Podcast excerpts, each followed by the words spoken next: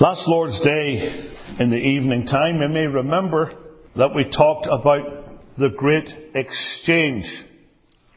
That which is spoken of in 2 Corinthians chapter 5 verse 21, where the Bible records simply, For he hath made him to be sin for us, who knew no sin, that we might be made the righteousness of God in him.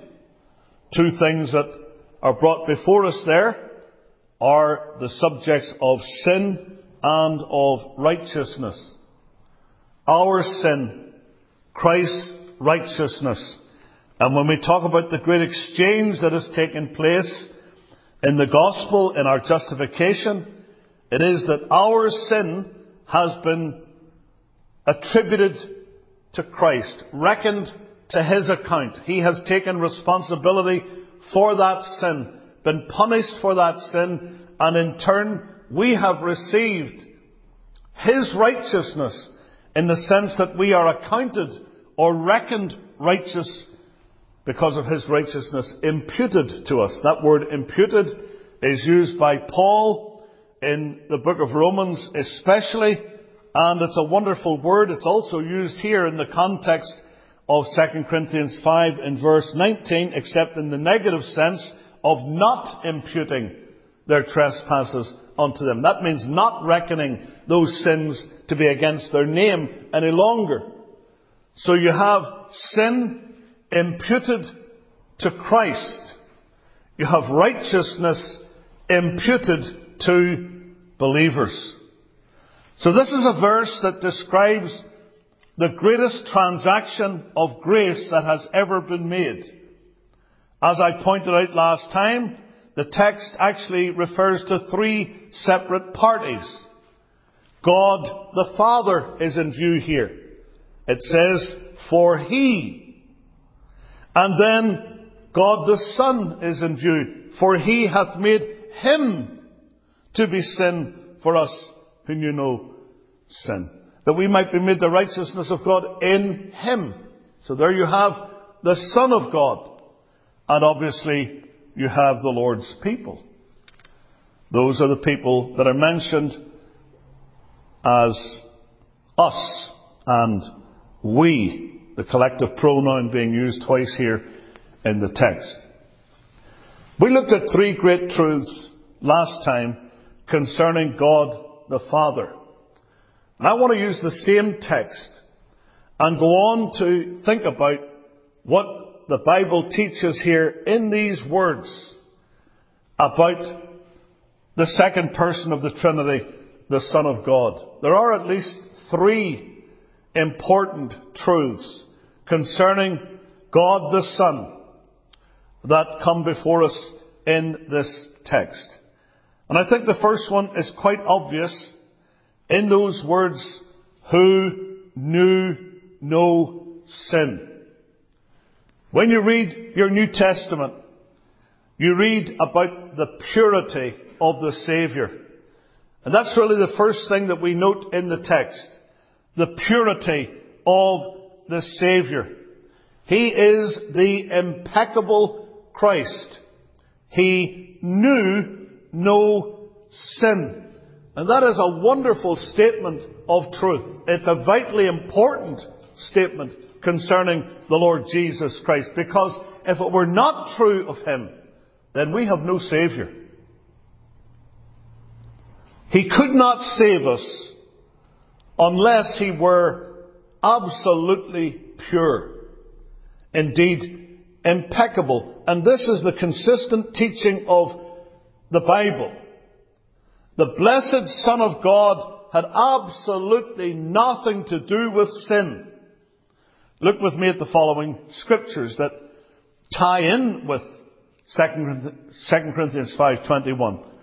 First of all, in Hebrews, in the chapter 7, it says, reading from verse 25, Wherefore he is able also to save them to the uttermost, you could say forevermore, that come unto God by him, saying, He ever liveth to make intercession for them. Now look at verse 26.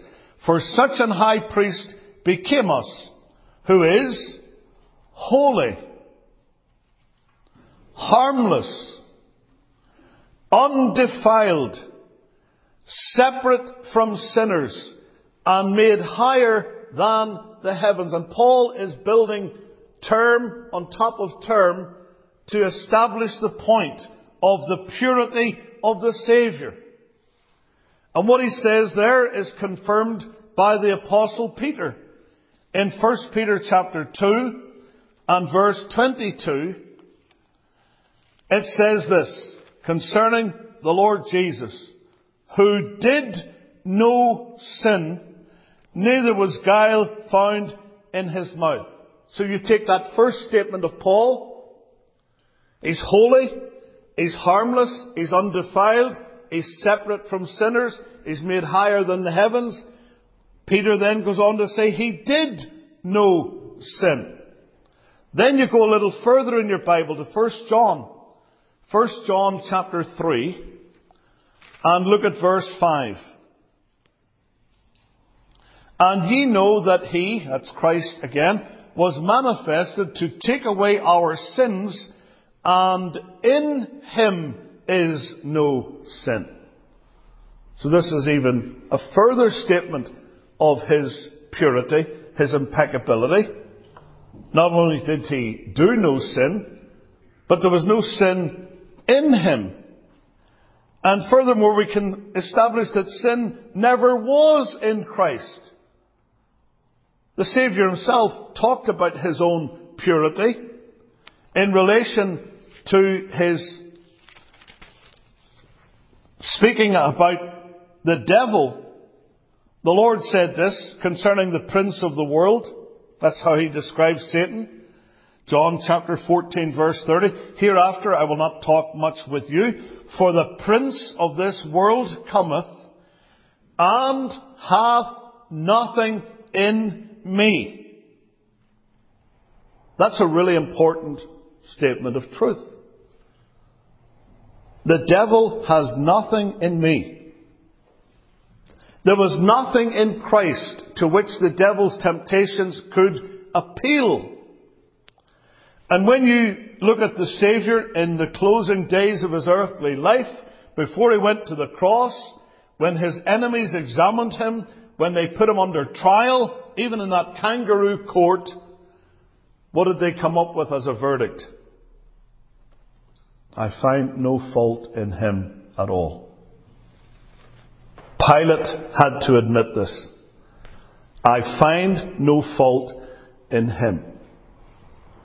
Judas Iscariot, who betrayed him, referred to him in this way I have betrayed the innocent blood.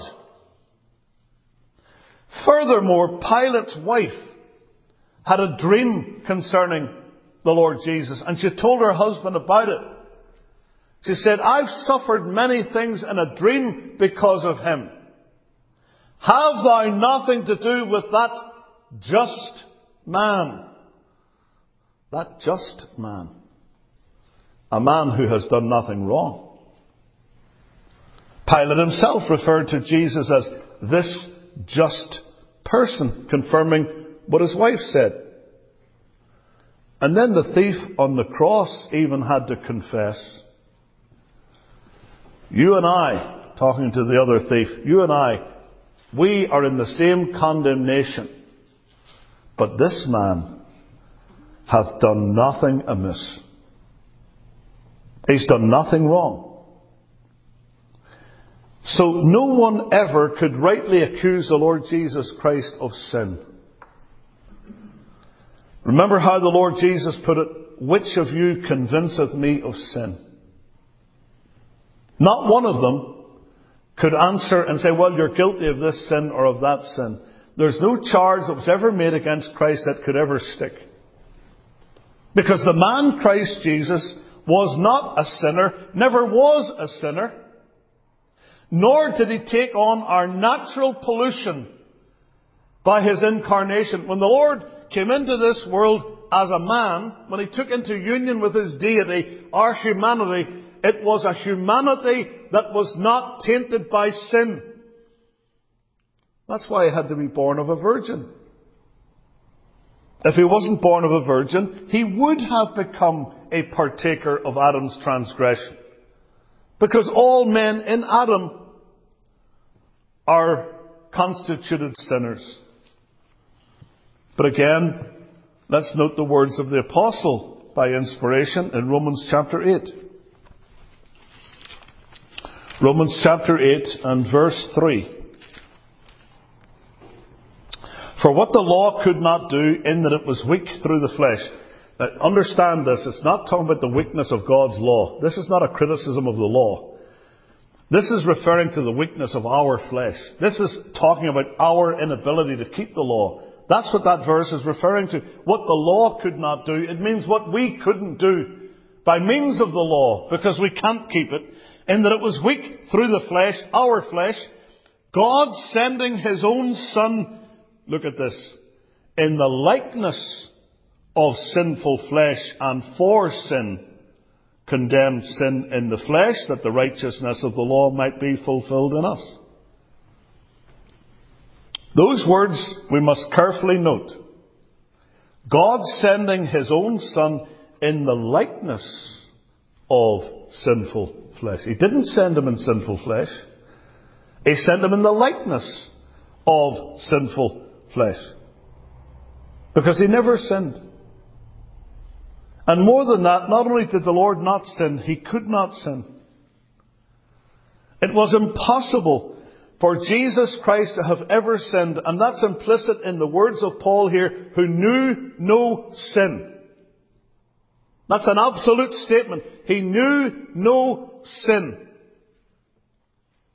When Hebrews chapter 4 speaks of our great high priest, it says in verse 15 of that chapter 4, For we have not an high priest which cannot be touched with the feeling of our infirmities, but was in all points tempted like as we are yet without sin. The thought here is apart from sin or sinless. That's what the Bible teaches.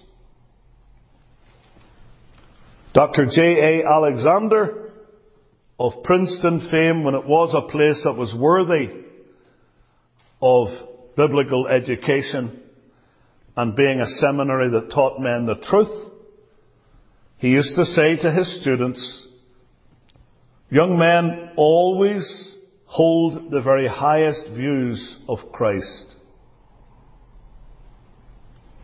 We need always to do that, to hold the very highest, the most exalted views of the Lord Jesus Christ. And it is true to say that Christ could not sin. There's a little booklet that Dr. Paisley produced many, many years ago. It's out of print long since. But it's called Jesus Christ Not Able to Sin. I have two copies of it at home. In that book, he establishes very clearly this doctrine. Among other things, he says, people will argue when Christ was tempted by the devil, say in Matthew chapter 4, the temptations were real, and therefore Jesus must have been able to give in to those temptations for the temptations to be real. But Dr. Paisley established very clearly that that is not true. The temptations were real. Oh, they were temptations to sin, all right. But the Lord Jesus Christ, unlike Adam, who was tempted to show that he could sin, he was tempted to show that he could not sin. The devil's attacks, however, were real. And there were a couple of illustrations that Dr. Paisley gave that I thought were very good. One was relating to an invincible army, and the other was in relation to pure gold.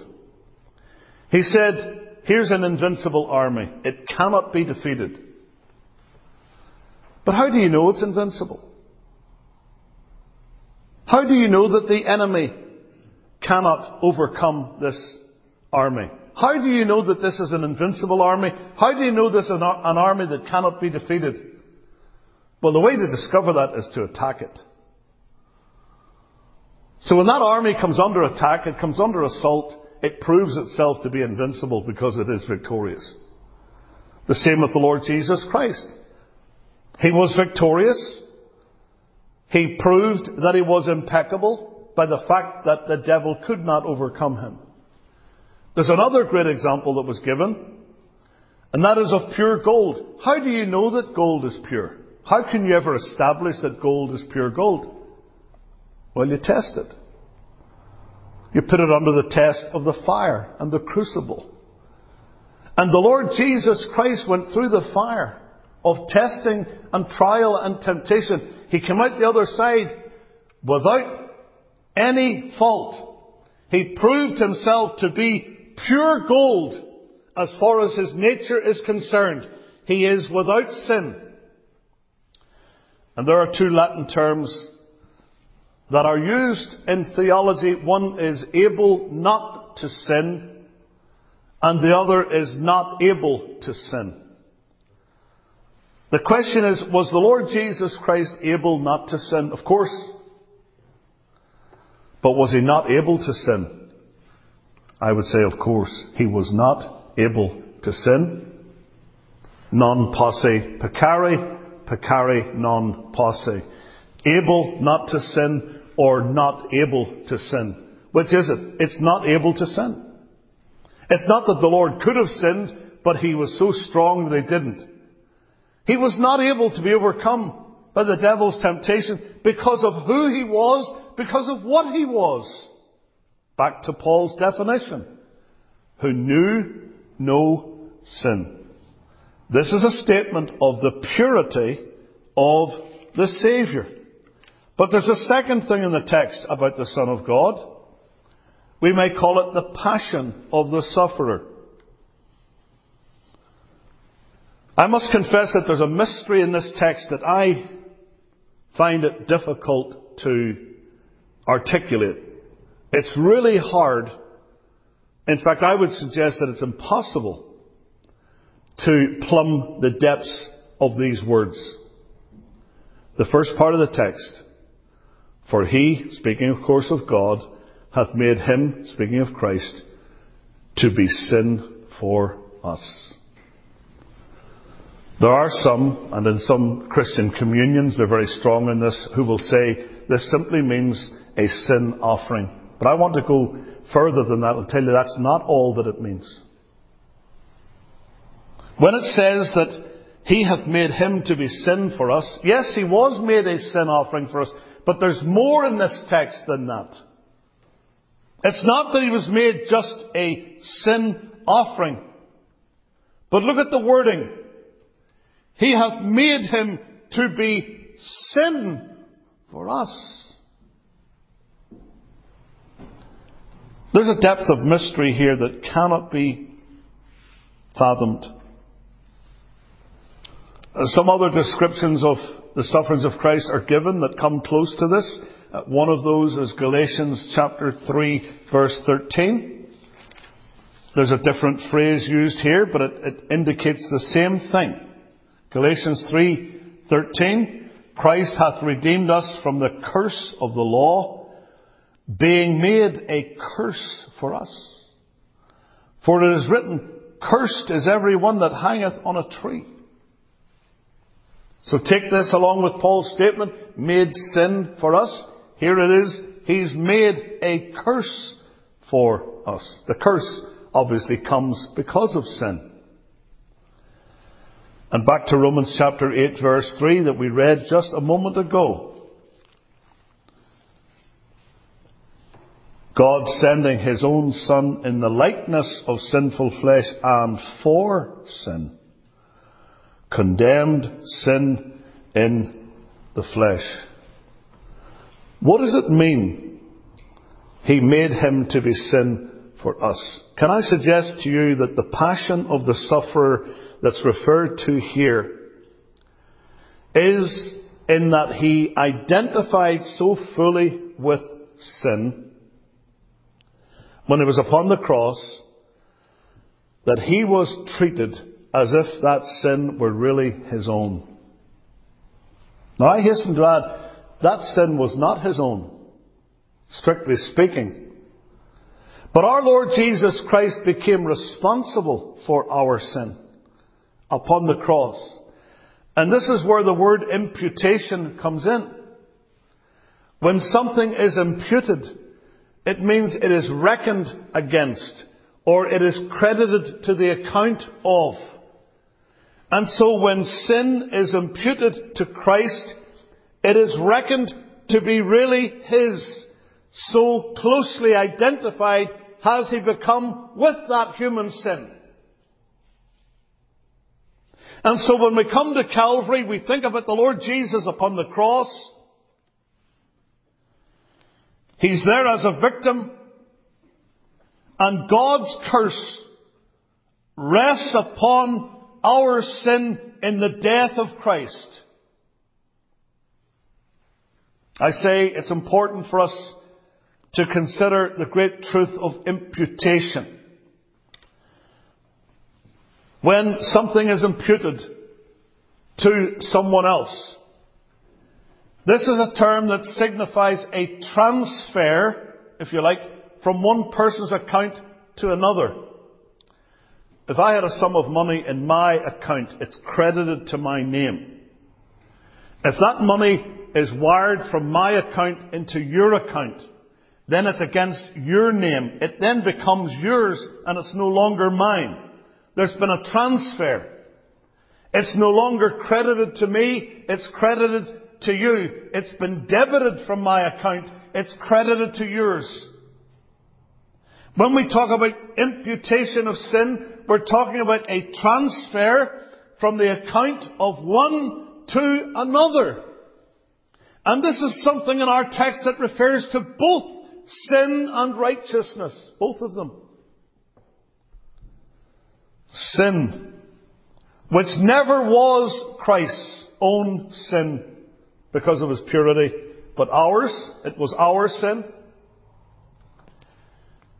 It was transferred or laid to his account. I remember a preacher once giving a simple illustration to a sinner that he was dealing with in personal conversation. He was dealing with him as he was concerned about his soul. He said, look at this Bible. That's this black Bible. It represents sin. This is you.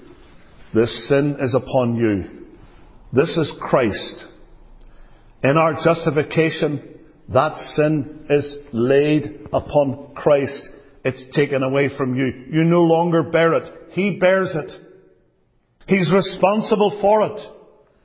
And what a tremendous truth that is. It's so simple, isn't it? It's so simple. And yet it is so profound.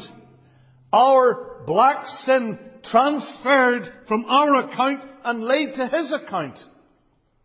That's why on the cross Jesus was treated as if he were the sinner. That's why God turned away from him during those hours of darkness. He abandoned Christ because he was bearing the curse of our sin. That's why Jesus cried, My God, my God, why hast thou forsaken me? Our sin was laid upon Christ. The wrath of God that was our due upon the Lamb was laid, and by the shedding of His blood the debt for us was paid. That's what Jesus did in His cross work. But that's not all that happened. Because righteousness, which was never our own, but Christ's, His perfect righteousness, was transferred, it was imputed to our account. There's this same illustration. Say this is the righteousness of Christ. This is us. Christ's righteousness is made over to us in our justification. We are looked upon by God as being perfectly righteous in Him because His perfect righteousness is imputed credited to our account. So this is a simple exchange. It is a powerful exchange. Our Lord Jesus, being perfect, was treated as the sinner and punished for sin. He was made sin for us. That's why Paul could say in the verse previous, God was in Christ, reconciling the world unto himself, not imputing their trespasses unto them. Why were their trespasses not credited anymore to their account? Because they were laid on Christ's account. Isaiah 53 6 puts it like this All we like sheep have gone astray. We have turned every one to his own way, and the Lord hath laid on him the iniquity of us all. And I love the marginal reference in that text. The Lord has made the iniquity of us all to meet on him.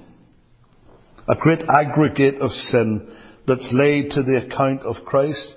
This is what John meant, John the Baptist. When seeing Jesus walking along, he pointed to him and he said, Behold the Lamb of God, which taketh away the sin of the world. He bears away our sin. Who his own self, Peter wrote, who his own self bare our sins in his own body on the tree. In this imputation, in this passion of the sufferer, the guilt of our sins really became Christ's in a legal sense. The legal responsibility for our transgressions became his, and he was therefore punished for those sins. For the holy, sinless, impeccable Christ to be made sin is something that is beyond our comprehension. It's this that made our Saviour's agony so acute. When we study Gethsemane, we see him sweating great drops of blood falling down to the ground. This is the reason for it. He's bearing our sin. This is why he was sore amazed and affrighted. This is why his holy frame shirked back at the thought of bearing this guilt. Because to be made sin is at the very heart and soul of our Lord's sufferings. When people talk about Calvary, they often want to emphasize the physical aspects of it. And I don't minimize those at all. The Lord suffered real pain when he was nailed with spikes to the cross in his hands and feet, when he was flagellated at the whipping post, when he had a crown of thorns hammered into his head and the, the, the hairs plucked off his face. He suffered real pain. I could probably conjecture that he suffered more pain than the normal person would have done because of who he was. But that's not the heart of the Lord's sufferings. The heart of his sufferings wasn't being made sin for us, being punished for our transgressions. And it was all for us. We believe in substitutionary atonement. The hymn writer said, Even then shall this be all my plea. Jesus hath lived, hath died for me. Jesus died for me. But more than that, He died as me. He died as me. He was dealt with as the sinner. He was punished for my sin. What a mystery there is in that, and yet what a great truth that is. Here we have the passion of the sufferer. He's made sin for us. And there's one other thought, the one other thought here, and that is the provision of a standing. That, and when we read words like this, you can read it in this way, in order that. In order that. This happened in order that we might be made the righteousness of God in Him. This is the result of it. The provision of a standing, something that's provided for you and for me. Merit. The transfer of your guilt to Christ the transfer of Christ's merit to you. This is justification. That we might be made the righteousness of God in Him. As Christians, we receive from God the rewards due to the righteousness of Christ. We've already been stating this. It is imputed to us. It's laid to our account. And how uniform is the teaching of the New Testament on this matter? For example, you go to Romans chapter 4, and you have a wonderful record there in the fourth chapter of Romans of the subject of justification in relation to Abraham.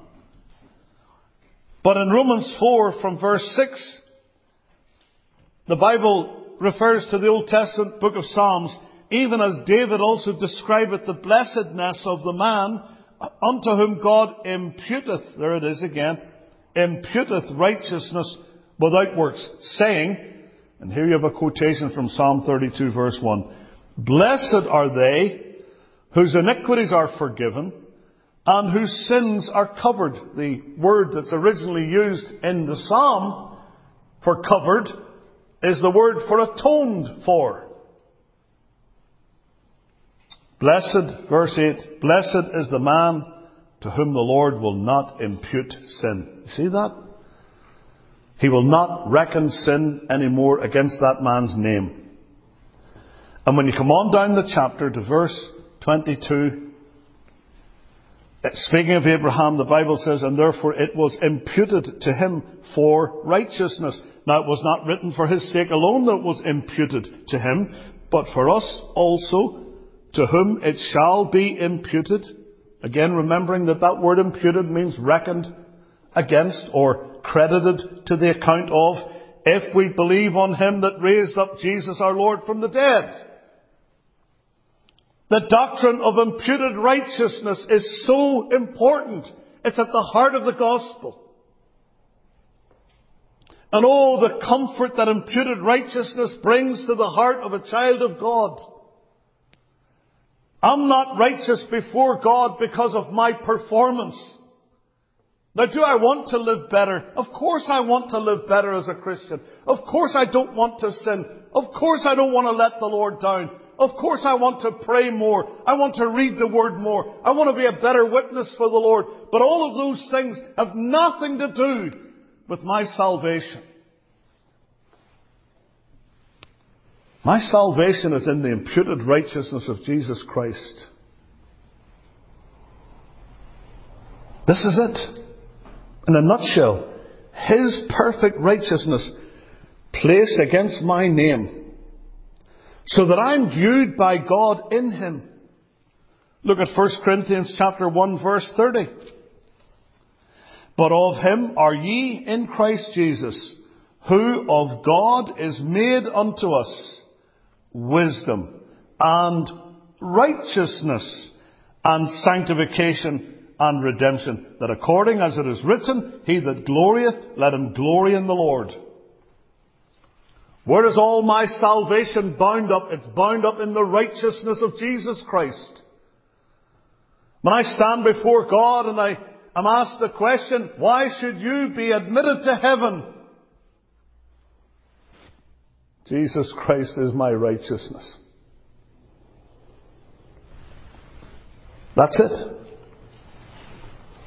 When Paul was living as a very religious Jew, he had so much that he could point to as credit in his account as a Jew, at least humanly speaking. He talks about it in his testimony in Philippians chapter 3. Here's the way he puts it. We have no confidence in the flesh. Philippians 3 verse 3. Though I might also have confidence in the flesh. In other words, if I was depending on my credentials, I'm in a really good place. And he lists those credentials. If any other man, verse 4, thinketh that he hath whereof he might trust in the flesh, I more. I'm in a better position than most, he says. And then he tells you why. Circumcised the eighth day. There you have the law of God fulfilled, even in him as a baby. Of the stock of Israel, there's his heritage. Of the tribe of Benjamin, and Hebrew of the Hebrews, as touching the law, a Pharisee. He was a member of the Sanhedrin.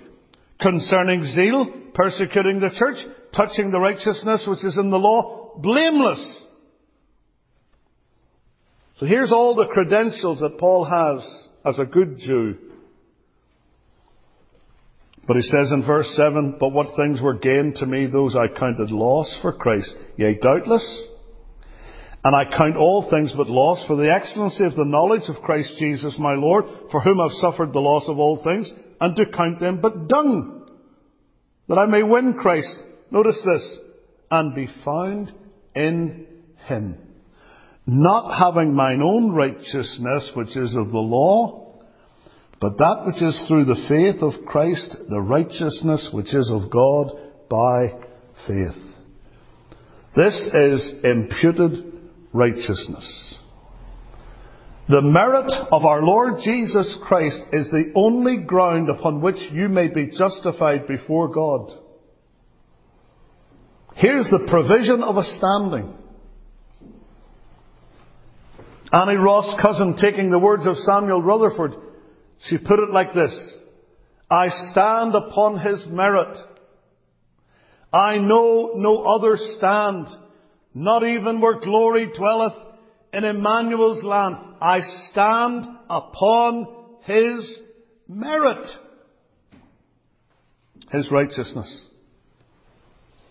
In Christ, all believers have an abiding merit to stand upon and to stand in for all eternity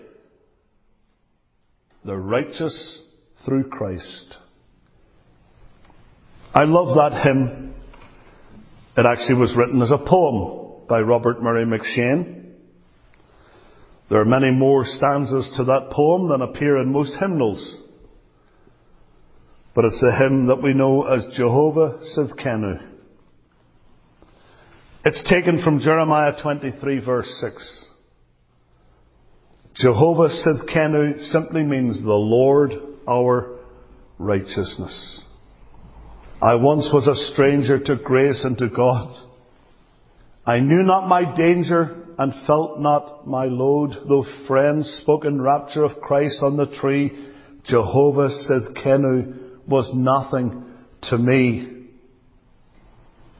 He was able to go on to say, when free grace awoke me by light from on high. Then legal fears shook me. I trembled to die. No refuge, no safety in self could I see. Jehovah said, Can you, my Saviour, must be? Oh, what assurance there is in Jehovah. Said Kenny, the Lord our righteousness. And M'Cheyne spoke of that assurance when he said, My terrors all vanished before the sweet name.